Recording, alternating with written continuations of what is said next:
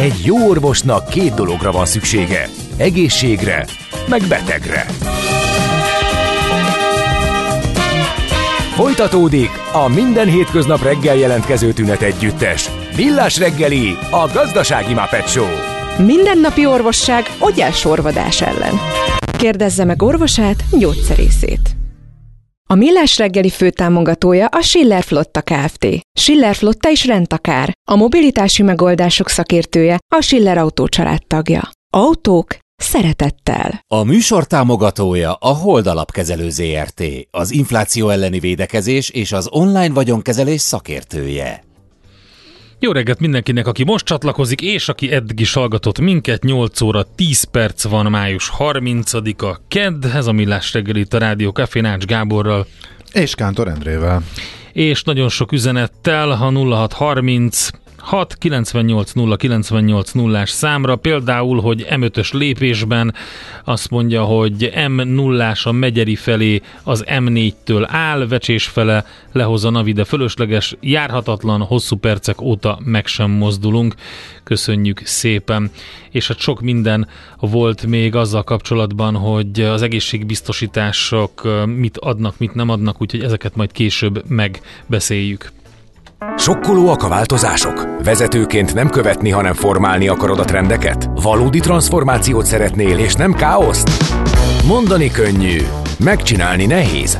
Nézz a mélyére a feladatoknak, és készülj fel a Millás reggeli Epic Stories rovatával. Lássunk egy újabb történetet a viharos vállalati hétköznapokról agilis szemüvegen keresztül. És az a téma, amit beharangoztuk, hogy hogyan tarthatják meg a vállalatok a jó szenior munkaerőt, amikor már a pénz sem számít, ez szerintem sok mindenkinél felkeltette az érdeklődést, hogy a pénz sem számít, de hát ezt beszéljük meg a Siva Force tanácsadásért és tréningekért felelős igazgatójával, Földházi Csabával. Jó reggelt, szervusz! Jó reggelt kívánok, sziasztok, köszönjük a kell hallgatókat! Tényleg nem számít? Van olyan, amikor a pénz nem számít? Mert hogy inkább más az, ami lényeges a munkában? Igen, azért ez egy nehéz helyzet, hogy az elmúlt években volt egy jó pár krízis helyzet, ami kopogott az ajtónkon, aztán szép csöndesen ránk is rúgta, szép csöndesen. Az egyik ugye az infláció volt, a másik a háborús helyzet, és megváltozott egy picit a munkához, a munkáltatókhoz való hozzáállás viszonya is. És ugye ebben a helyzetben azt kell látni, hogy hogy az, hogy abban a tudásmunkásokkal terített szektorban, ami is érdekeltek vagyunk, igazából a, az anyagi jutatás az alap. Arról nincs mint beszélni meg kell nézni, mik azok az egyéb értékteremtő folyamatok, vagy olyan értékteremtési lehetőségek szervezet számára, ahol ezt a picit megváltozott munkához vagy munkáltatóhoz való hozzáállást meg lehet ragadni. Ugye voltak, akik úgy reagáltak, hogy egyszerű béremelés, bérkompenzáció. Voltak, akik hőségbónuszt, hőségprémiumot indítottak el, de azért a mélyírástunk ennek a dolognak, akkor az látszódott, hogy más megoldásokkal kellett kísérletezni. Ezek közül egyébként egy érdekes lehetőség. Hát az, az működik, meg a sörpó, de igazából rövid távon, tehát azok is Igen. rövid távon hoztak eredményt. Hosszú távú ö, megoldások azok, azok például a talent program, vagy az ilyen vállalati tehetségprogramok felé való elmozdulás Jó, mutatta. ezt nem is gondoltam komolyan, tehát ezen túl vagyunk, ne, ezen figyelj, a csocsóasztalos dolgon, ugye? A nem, csócsóasztal az, az gyenge példa egyébként. De pont nem, azért mondom, hogy az tíz éve még... Az lement. Az, az, le, ja, az ezen rég túl vagyunk. De egyébként rajta, nem rossz, ha van ilyesmi, mert hogyha sokáig be vagy zárva egy nagy irodába, és vannak olyan kis jópofa dolgok, amiket tudsz a kollégákkal együtt csinálni, egy 10 percre kiszakadni, vagy ilyesmi, az oké. Okay. Tehát De... ezek a körülmények, ez alap, ezen túl vagyunk, ezen fölül kell. Mert ezen fölül kell hmm. olyat mutatni, ahol, ahol érzi a, az adott kolléga, munkatárs vagy munkatársi kör, hogy olyan értékkel tud hozzájárulni a szervezet működéséhez, ami neki is hoz hmm. a konyhára, és a szervezetnek is hoz a konyhára. Ezeket keresik, kutatják, hogy ezek közül emeltem ki a Talent programot.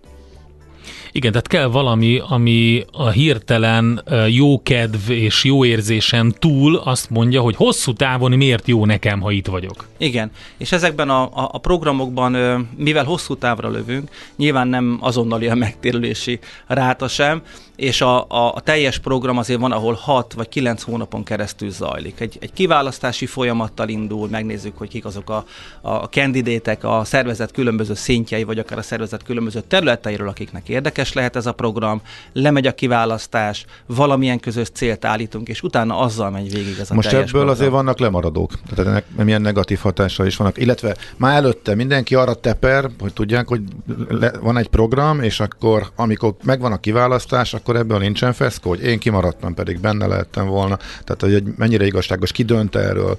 Úgy, ugye ezt nem úgy kell elképzelni, hogy rá, rábökünk egy, egy, egy vezető rábök valakire, vagy a HR kiválasztja, hanem pályázati lehetőség van. Tehát mindenkinek lehetősége uh-huh. van átgondolni, hogy ebben a programban részt tud-e részt kíván venni. A másik pedig érdekes dolog, hogy attól függetlenül, hogy valaki nem vesz részt közvetlenül ezekben a programokban, de nagyon sok közvetett hatása lehet. Tehát lehet akár mentora egy ilyen programnak, vagy lehet a támogatója, vagy külső segítője, akit mondjuk bevonnak a program bizonyos részeibe, és hozzá tud ő is járulni az így született értékhez. Tehát az, hogy valakit kiválasztottak, vagy valakit nem választottak ki, az nem jelent feltétlenül egy ilyen kontraszelekciós helyzetet, hiszen lehet, hogy ő nem is akart ebben a programban momentán részt venni. És akkor hogy öm, dől el, vagy ki dönti el, hogy ki itt a tehetség, a talent? Tehát, hogy ezt a HR dönti el valami alapján, vagy, vagy egyszerűen szimpátia dönti el, vagy az, hogy mit csinált addig az illető?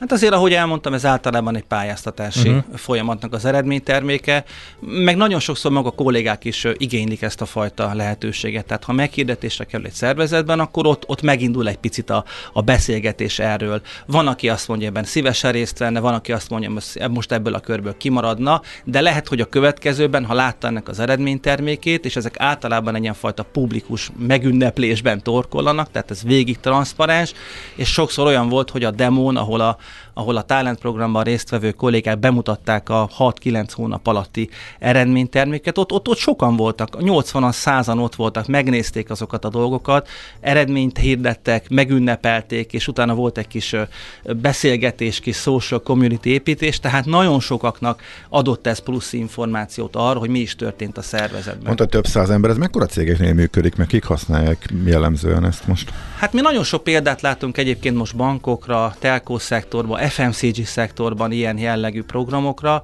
ahol törekszenek arra, hogy a szervezet legszétszórtabb, legkülönbözőbb, diverzebb tevékenységi vagy területe is meg tudjanak egymással állapodni, tudjanak egymással találkozni, érintkezni.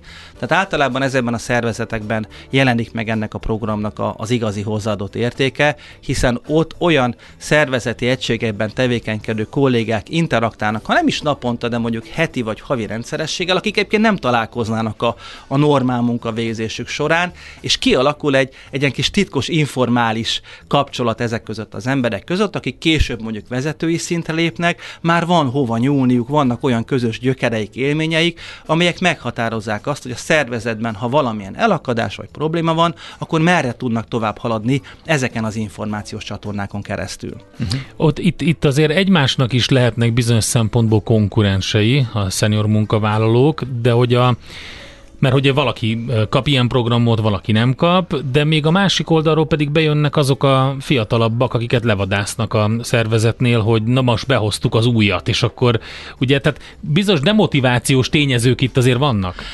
Ez egyébként inkább pozitívra fordítható. Na. Ez a fajta diverzitás, hogy akár senior, junior kollégák jelennek meg ugyanabban a csapatban, vagy akár teljesen különböző területen tevékenykedő kollégák egy közös célért működnek, megtanulják azt, hogy hogyan tud tudnak új információkat, új értékeket befogadni, és egymással hogyan tudnak új tisztelettel tevékenykedni, hogy mondjuk egy, egy, egy senior kolléga azt mondja juniornak, figyelj, ez az ötlet nekem nem jutott eszembe. Mert ő másképpen nézi azt a, azt a világot, más ötlete van, mást olvas, másképpen kérdezi meg a ChatGPT-t, tehát lehet, hogy olyan információ bukkannak föl, amit utána ezt a fajta habitust a, a normál napi munkamenetbe beékelve, beiktatva, ott is fejlődhet a szervezetnek azon része. Tehát mindenhogyan átfordítható ez egy pozitív hozamányá. Uh-huh. Mi ennek az egésznek a neve hivatalosan? Hát vállalati tehetségprogram vagy talentprogram, attól függ, hogy, hogy hogyan szoktuk ezeket, vagy uh-huh. hogyan szokták ezeket hívni. És ez most az egyik legfontosabb új trend a munkaerő megtartáshoz, tehát már a jól képzett több éve a cégnél levő munkaerő elvándorlásának a megakadályozásához? Igen, ez egy, ez egy nagyon jól használható eszköz. Nyilván sokféle eszköze van a, a szervezetnek, és van, akik ezt nagyon jól kombinálják is. Tehát, hogy azt mondják, hogy van egy ilyen program, és ennek a programnak a hatására, mondjuk nézzük, próbáljuk meg az agilis uh-huh. működést. És akkor ezt a kettőt össze, összeötvözik, és megnézik, hogy összeházasítva hogyan néz ki. Tehát van, ahogy kérdésedre válaszolva más irányokat is felhoznak, akár egy, egy agilis munkavégzési módszert annak a meghonosítását a szervezetben, de ha, de ha a talent programra koncentrálunk, akkor ezt a kettőt akár együtt is lehet csinálni. Kicsit ilyen two-in-one üzemmódban lehet vinni, és megnézni, hogy milyen hozzáadott értéket tud mondjuk egy ilyen módszertan a szervezetben hozni. Mert cég oldaláról ez egyfajta befektetésnek is tekinthető. Hogyan mérhető, hogy megtérül-e? Hát nyilván nem megy el az emberem, és itt van, és jól dolgozik, de hogy ez mérés tehát hogyan lehet az eredményt megnézni? Igen, nagyon, sok, nagyon sokféleképpen lehet ezt megragadni, ezeket az eredményeket. Nyilván fiskális szempontokat is nézhetek, hogy mondjuk nem tudom én fél évente vagy évente a, a szervezetben való nem tudom én elvándorlás vagy, uh-huh. vagy, vagy fluktuációnak a számait meg lehet nézni. Vannak különböző dolgozói elégedettségi felmérések, aminek meg lehet nézni például a célcsoportjaiban, hogyan változik a, a trend ebben az időszakban, de azért sokkal inkább jellegzetes annak a, a, a megtekintése, hogy az itt tanul dolgok hogyan épülnek be a szervezet hétköznapjaiba. Tehát egy ilyen program során egy résztvevő három, négy vagy akár öt különböző témában kap elmélyült képzést, és a téma területek között pedig egy projektmunkát hajtanak végre. Na most, hogyha ezek a képzési elemek, vagy a projektmunka végeredménye visszaépül a szervezet hétköznapjaiba, na az az igazi hozzáadott értéke ezeknek a programoknak, hiszen ott a, a résztvevő érzi, hogy amit ő csinált, amit ő tanult, az a minden nap egy picit könnyebb a, a feladata, a munkavégzése, és sok esetben ők maguk lesznek az apostolai ezeknek a módszertanoknak, hiszen a saját kis lokális környezetükben ezt a jó hírt terjesztik, és ki tudják skálázni, ki tudják építeni ezeket a dolgokat. Hát ugye ehhez nagyon fontos az, hogy, hogy jól átgondoltan és, és jól kommunikálva készítse elő ezeket a projekteket a szervezet, mert hogy ahogy a kedves hallgató is írja, jó reggelt, személyesen rossz tapasztalatom van ezekkel a programokkal, két multinál telco bank is kilettem választva, mindkét helyen a kompenzáció részeként fogták fel, azaz fizetésemelés helyett. Mindkét helyről eljöttem. Uh-huh. Úgyhogy pont az ellenkező hatást érték ezzel el. Igen, erre vannak azért jó és, és kevésbé jó példák, mind a kettőről tudnánk ugye hosszasan értekezni. Valóban van, ahol, van, ahol egy számjegy, vagy egy száma az Excel táblában, hogy akkor ez, ez, Na, ez akkor akkor ez is pipa. Ez akkor pipa, ugye, és nem, nem nézzük meg azt az értéket, ami, ami, ami ez mögött ott van. Van ahol, van, ahol azt a hibát követik el, hogy nem adnak erre alokált időt. Tehát a kolléga részt vesz a programban, csinálja a projektfeladatot, de hát azt mondják, hogy hát a napi 8 órányi munkán felültet bele ezt a dolgot, ami Aha. lehet egy logikus következmény, igen, én is tegyek bele plusz. De ugyanúgy visszaüthet, mint, de, de mint, ez vissza fog ütni a dolog. ezek, ezek mhm. a hibás mintázatok, ezek megvannak.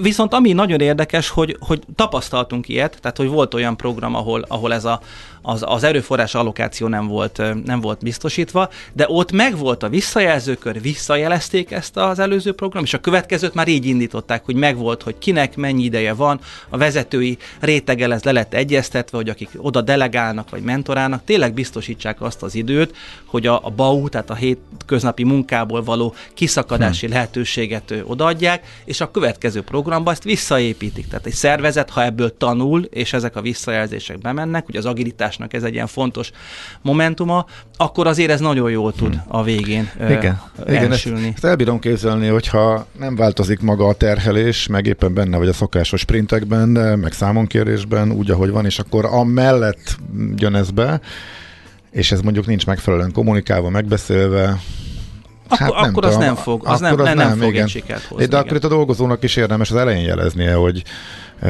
ez neki így sok, vagy akkor ez, vagy akkor arra a, már a munkáltató is negatívan reagál, és akkor ő ezt már, őt már nem tartja annyira jó, terhelhető munkaerőnek, munkatársnak? Enne, ez... Ennek ez, ez vissza fog ütni a későbbiekben. Ugye ezekben a programokban általában mentori háttértámogatás uh-huh. is van. Tehát amikor ö, ezek a, a talentek vagy tehetségek elkezdik a programot és részt vesznek a különböző állomásokon vagy eseményeken, akkor ott mindig van mentori támogatás. Akiken keresztül ezeknek az információknak vissza kell jutni a szervezetbe, hogy valamelyik mentorát, valamelyik talent nem tud kellő időt szakítani ezekre a tevékenységekre, és akkor erre akciótervet lehet kidolgozni, meg lehet nézni, hogy hol lehet őt tehermentesíteni a hétköznapi munkájából, mennyi időre lehet szüksége. Ha ez a mentori támogatás ott van mögöttem, mi elég sok ilyen ö, csinálunk külsősként, vagy külső tanácsadóként, akkor ez az információ visszajut a szervezetbe, és lehetőség van arra, hogy a, a támogatottak, a mentoráltak végig tudják ezt a programot tényleg élvezet mentén és értékek mentén futtatni. Uh-huh, uh-huh. Miután a hallgatók többen is írják, hogy van, ahol ez rosszul sült el, és a rossz példák is jönnek.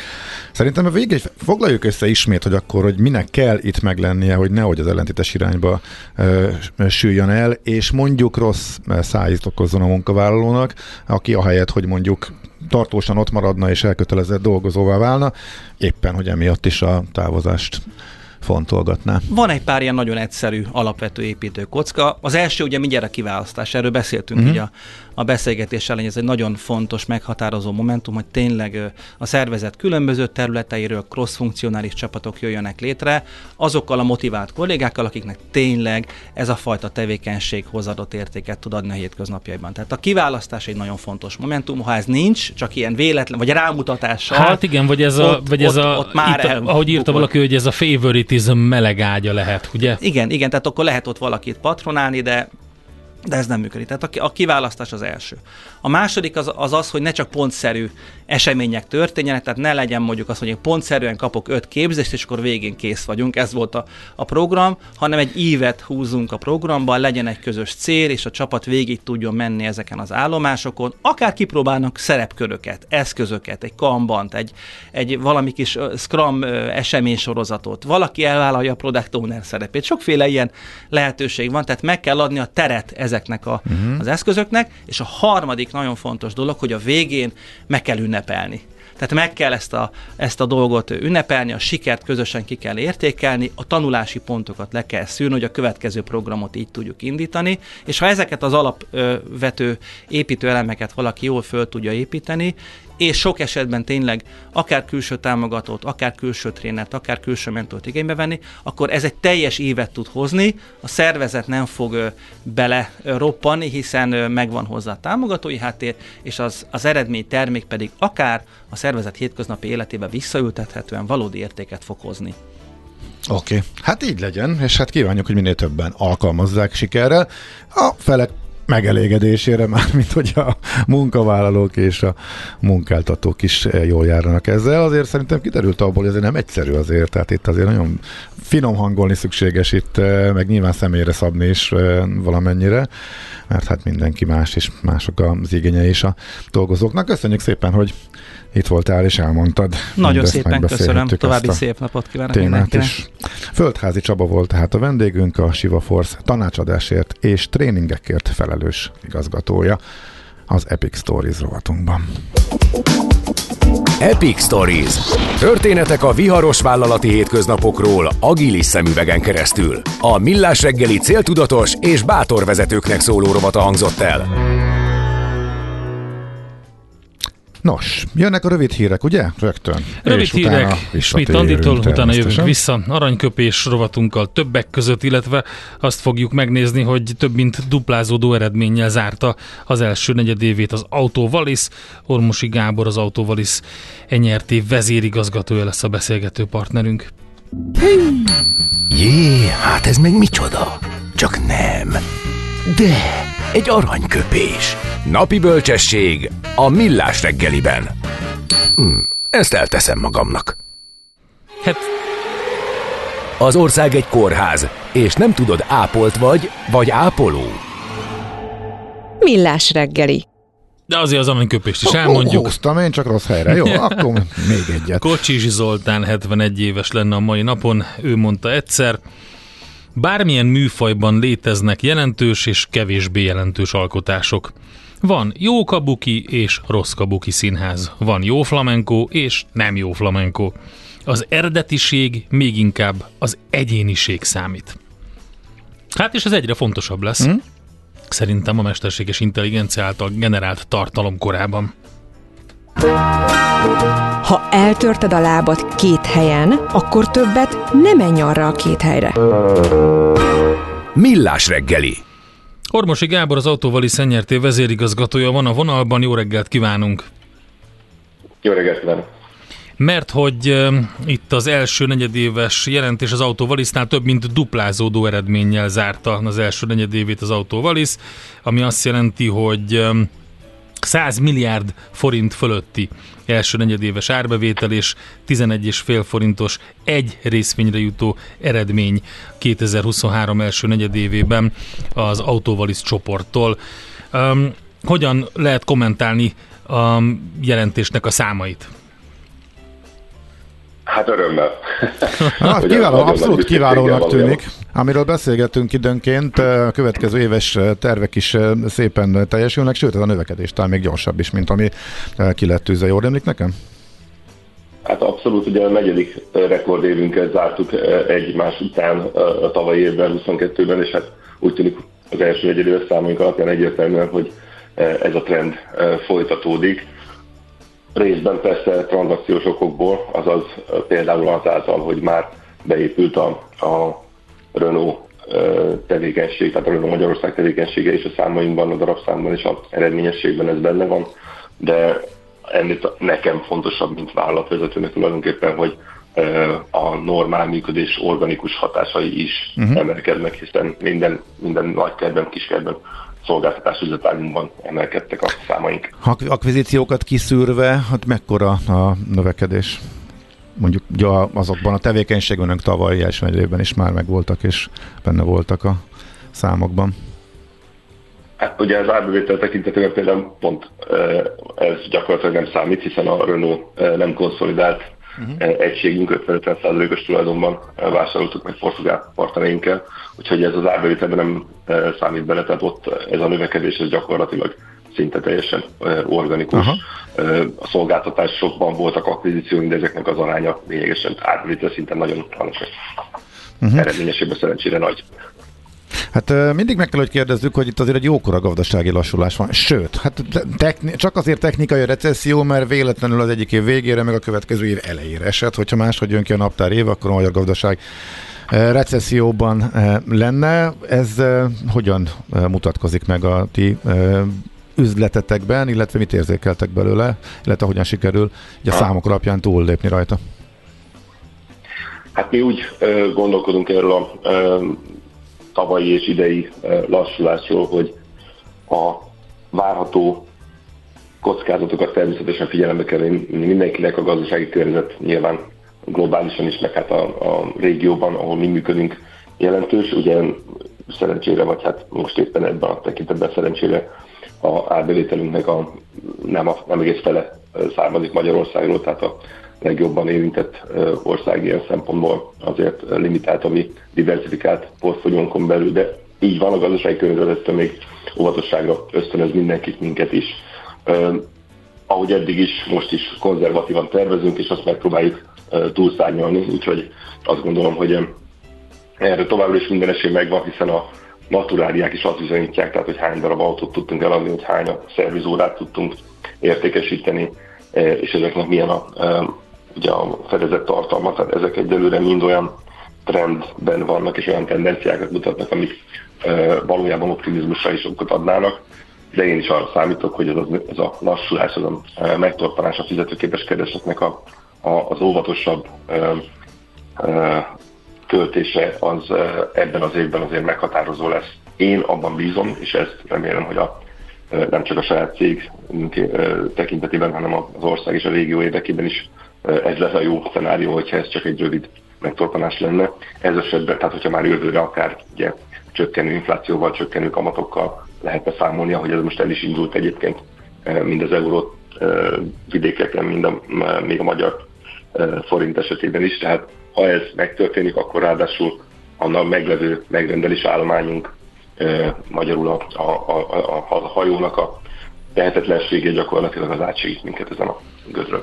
Nézzük tovább akkor egy kicsit ezt az egész eredmény sztorit. Ugye említettem itt a felvezetőben a, az egy részvényre jutó e, nyereséget, ami Hát, hogyha megnézzük, hogy aktuálisan 90 forint körül van az árfolyam, akkor az elég jó számnak tűnik, sőt, hogyha arra, arra gondolunk, hogy ez a továbbiakban is így lesz, és az első három hónap eredményét sikerül hozni egész évben, akkor azért ez a 40 forint körüli részvényenkénti nyereség lehet a, a végére, 90 forintos részvénynél. És ez egy kettes pépere? Hát ilyet még nem nagyon láttunk, tehát ez rendkívül alacsony. Miért nem lelkesebb a tőzsde? Hát a tőzsdének ugye megvan a saját maga kereslet kínálat uh, magyarázatai, tehát ez egy, ez egy másik piac, most az autópiacról uh, átugorva, akkor a tőkepiacra nyilván, ahogy el szoktam mondani, ugye nem tisztem kommentálni a, a részvény árfolyamot, mert mi a fundamentális értékteremtésére vagyunk megbízva, de, de valóban ezt gondolom, hogy ezek minden összehasonlításban, akár iparágon belül, akár nemzetközi, akár még a hazai tőzsdén is rendkívül alacsony számok. Még ha nem is mondom azt, hogy négyszerese lesz az első negyedévnek az egész év, mert nyilvánvalóan három hónapos számokban mindig van nagyon erős szezonalitás, tehát ami átsúszott tavalyról, meg ami előre került mondjuk áprilisról típusú hatások azért vannak ebben az eredményben, még ha nem is kiugró mértékben, de, de így van, tehát még hogyha nem is lesz négyszerese, akkor is nagyon értékelt a, a részvény. Hát ugye a elemzők, akik az autóval is követik, folyamatosan megerősítik a vételi ajánlást és a 200 forint körüli árfolyamot. Uh-huh, akkor ez a likviditási, likviditás, alacsony likviditás miatt lehet? Így van, ez mindenképpen azt gondolom, hogy egy remélhetőleg átmeneti hatás a tőzsdén. Ugye a, a tavalyi háborús, illetve inflációs sok az a tőzsde kiszáradását okozta, ez nem csak az autóvaliszra igaz, hanem a többi részére is sajnos az egész bétes sújtja az, hogy nem vagyunk most éppen a kockázatunkhoz képest nagyon érdekesek, de én remélem, hogy ez a, uh-huh. a már most a gyáron, hogyha tényleg a infláció és a kamatok is megfordulnak, és ez a trend úgy hihetővé válik, akkor a befektetők uh-huh. is mhm. újra visszafordulnak. Változik. Hát amit szeret még a tőzsde, az a tervek és a, igen. és a guidance. Igen, igen, meg az akvizíciókat is ide tehetjük emellé, mert az is érdekes kérdés. Pont a Covid közepette beszélgetünk nagyon sokat friss és sok bejelentés akvizícióról. Aztán tavaly már igen. nem, tavaly már nem, akkor ez gondolom nyilván a gazdasági helyzettel is összefüggött. Mire, mi várható, mi az, amit a tervek közül el lehet mondani, úgy, hogy a tőzsdei szabályoknak is persze megfeleljünk? Így van, tehát ezek mindig egy kicsit homályosak ebben az állapotban, és természetesen azonnal fogunk értesíteni mindenkit a szokásos csatornákon, amikor megfelelő szakaszba érnek ezek a tárgyalások, de amúgy megnyugtatnak benneteket is, meg hát mindenki mást is, hogy folyik a, a stratégia megvalósítása továbbra is a növekedési stratégiánkat hajtjuk végre, sőt, tehát igazából ez az egész gazdasági megtorpanás, vagy ezek körüli finanszírozási nehézségek alkalmasint felgyorsítják ezt a konszolidációt, amiben mi hiszünk, és aminek a élére próbálunk állni. Úgyhogy mi megyünk tovább.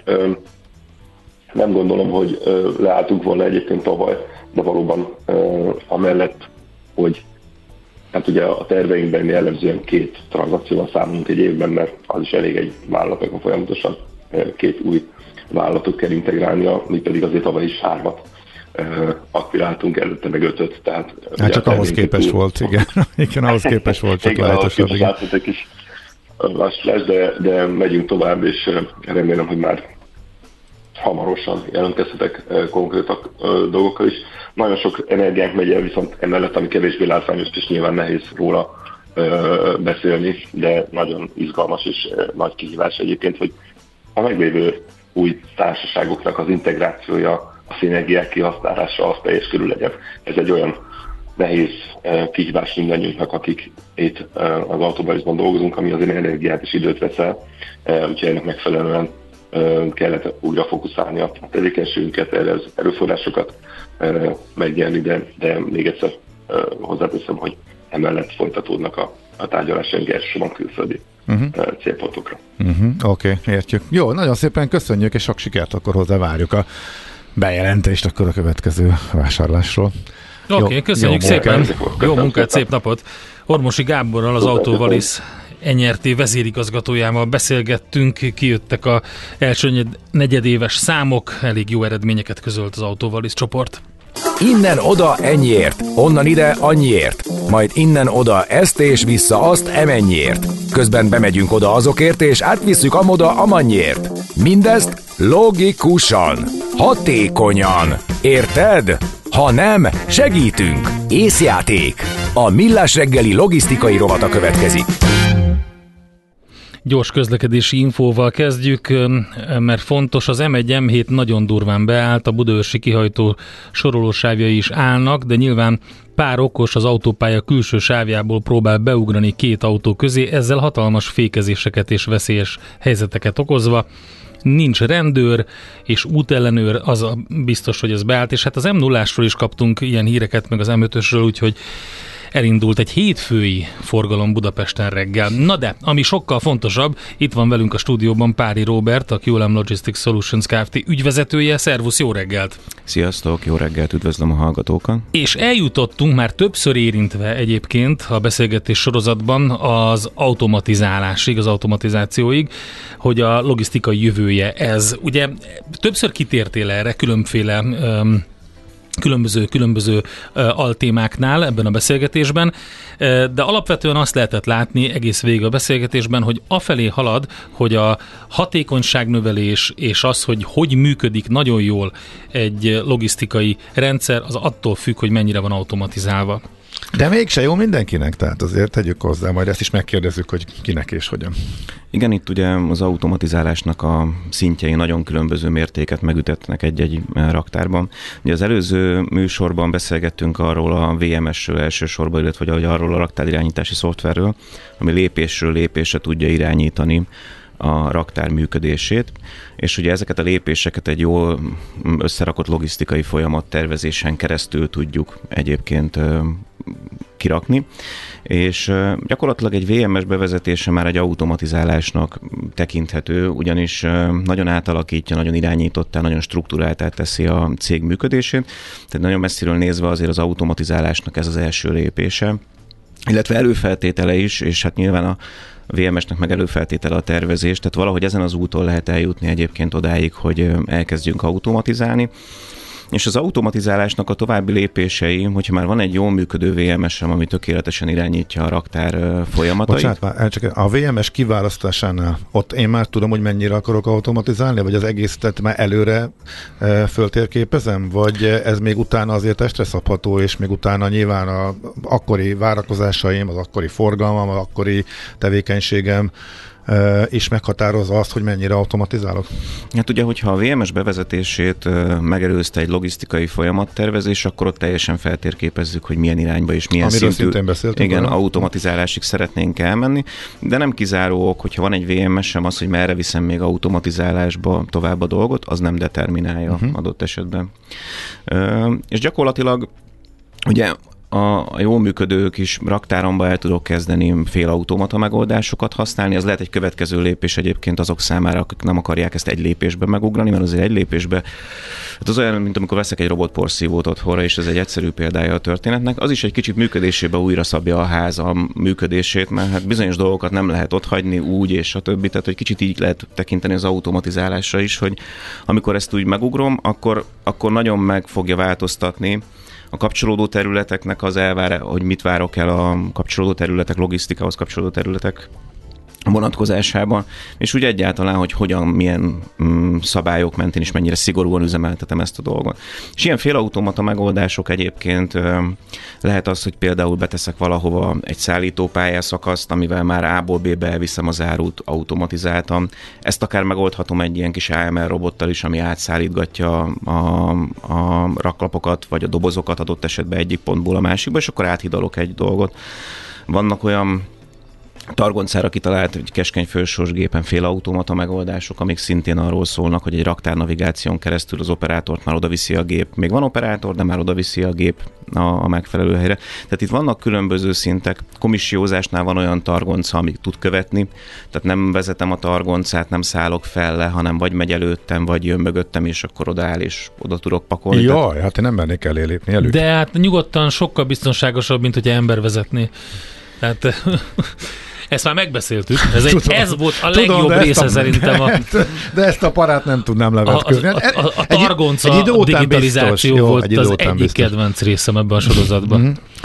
És akkor hát nyilván indulhatok ilyen lépésekkel, és összerakhatok erre egy folyamattervezésbe, össze lehet rakni erre egy két-három éves programot, hogy hogy érem el azokat a szinteket. Illetve ha valakinek meg olyan igénye van, ami egyébként teljesen kézzelfogható, tehát beszorult mondjuk, mert, mert az adott telephelyén nem tud már nagyobb létesítményt létrehozni raktárszinten, de az automatizálás egy megoldás, hiszen akkor a a, ugyanabba a térbe, automatába sokkal több dolgot el lehet tárolni és végezni, hiszen nincsenek munkafolyosók. Hmm. Tehát, hogy Mennyivel egyébként van egy nagy egy hozzávetőleg hát, Technológia függő, mert nagyon változó, hogy milyen uh, technológiát használnak. Van olyan technológia, amiben nem igazán kell munkafolyosót rakni, van, amiben valamennyit um, rakunk, csak sokkal Aha. szűkebbe dolgozik maga az automata, vagy az automatával dupla mélybe tárolok, ami megint, uh, megint ugye optimalizál. Tehát lehet egy ilyen triggere a dolognak, van, akinek azt triggereli be ezt az automatizálást, hogy mínusz 35 fok fokos fagyasztó, nagyon nehezen talál munkaerőt erre a feladatra, és hm. ebből kifolyólag automatizál, és akkor ő egy lépésbe fog.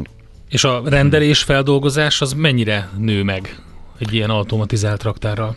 Ö, igen, ez egyébként jó a kérdés, mert hogy abszolút egy másik triggerpontja az automatizálásnak, amikor, amikor sokkal több feladatot kell tudnom elvégezni adott idő alatt, ez ugye a rendelés megnövekedéssel, illetve ugye az e-kereskedelem fejlődésével abszolút egy releváns mm, és életszerű példa. Ezekben az esetekben is egyébként az automata nagyon jó megoldás, mert sokkal többet lehet vele kiszolgálni.